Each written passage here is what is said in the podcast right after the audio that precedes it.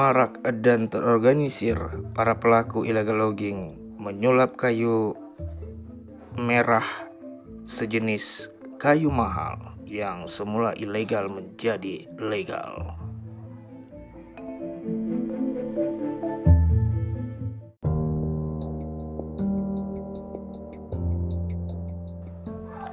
Hal ini justru berbalik tidak serupa yang terjadi di wilayah hukum kepolisian sektor Perlak Barat. Minggu 23 Januari 2022, tepatnya pukul 16.30 waktu Indonesia Barat, tim media Catur Prasetya News melakukan konfirmasi ke Polsek Perlak Barat Ibda Irfan ST mengaku tidak tahu perihal aktivitasnya kayu ilegal logging melalui jalur sungai yang terkesan pembiaran. Ketika tim memperlihatkan dokumen foto batangan kayu yang berada di dalam sungai, Kapolsek Perak Barat Ibda Irfan ST mengakui pihaknya tidak pernah berpatroli di TKP dugaan kayu ilegal yaitu sungai. Melalui jalur itu, Kapolsek Perak Barat mengakui dan keberadaan hanya kilang kayu di tiga desa atau gampung wilayah hukum seputaran Perlak Barat. Tiga titik lokasi TKP menurut yang diketahui Ibda Irfan.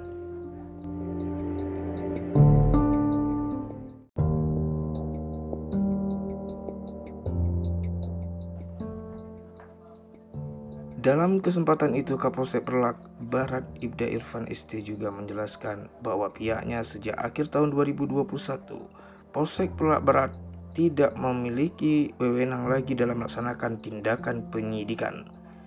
Irfan juga menambahkan kepada media ini sebagai abang silakan untuk berlakukan koordinasi dan konfirmasi langsung kepada pihak Reskrim Polres Aceh Timur Pungkas Ibda Irfan kepada media Catur Prasetya News. Kejahatan terorganisir, para mafia cukong kayu ilegal logging berperan dan berpesta pora menikmati uang haram ilegal logging di wilayah hukum kepolisian resor Aceh Timur.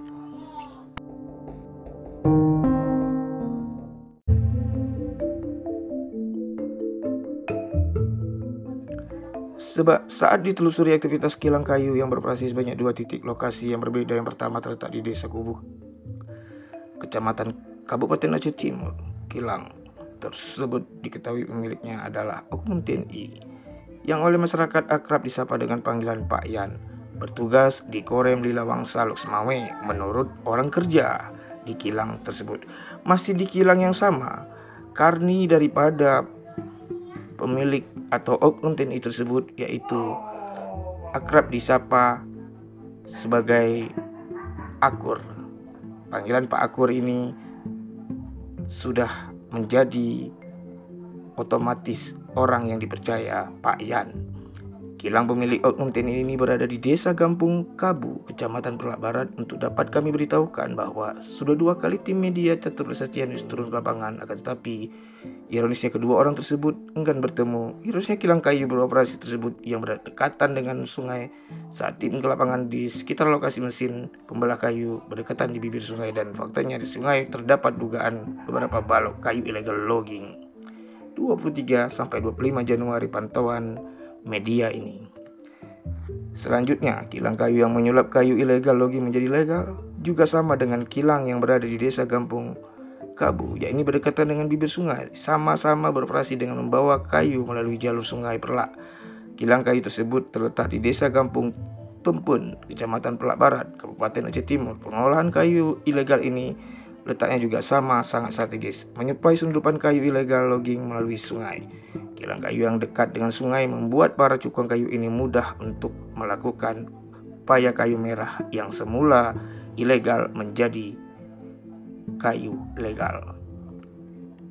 Dikarenakan hal tersebut, pengolahan kayu merah yang semulanya kayu ilegal telah disunglap menjadi kayu ilegal Para pekerja di kilang kayu tersebut mengaku pemilik usaha kilang kayu di desa Gampung Tumpun, Kecamatan Pelak Barat. Pemiliknya dikenal atau disapa masyarakat setempat Wak Bin.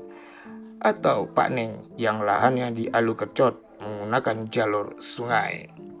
Wak Bin saat dikonfirmasi menghindar secara tidak langsung dirinya enggan diminta keterangan dan aktivitas kilang kayu beroperasi sebagai pemilik atau pengelola dirinya merupakan salah satu orang bertanggung jawab atas akibat penerbangan hutan lindung.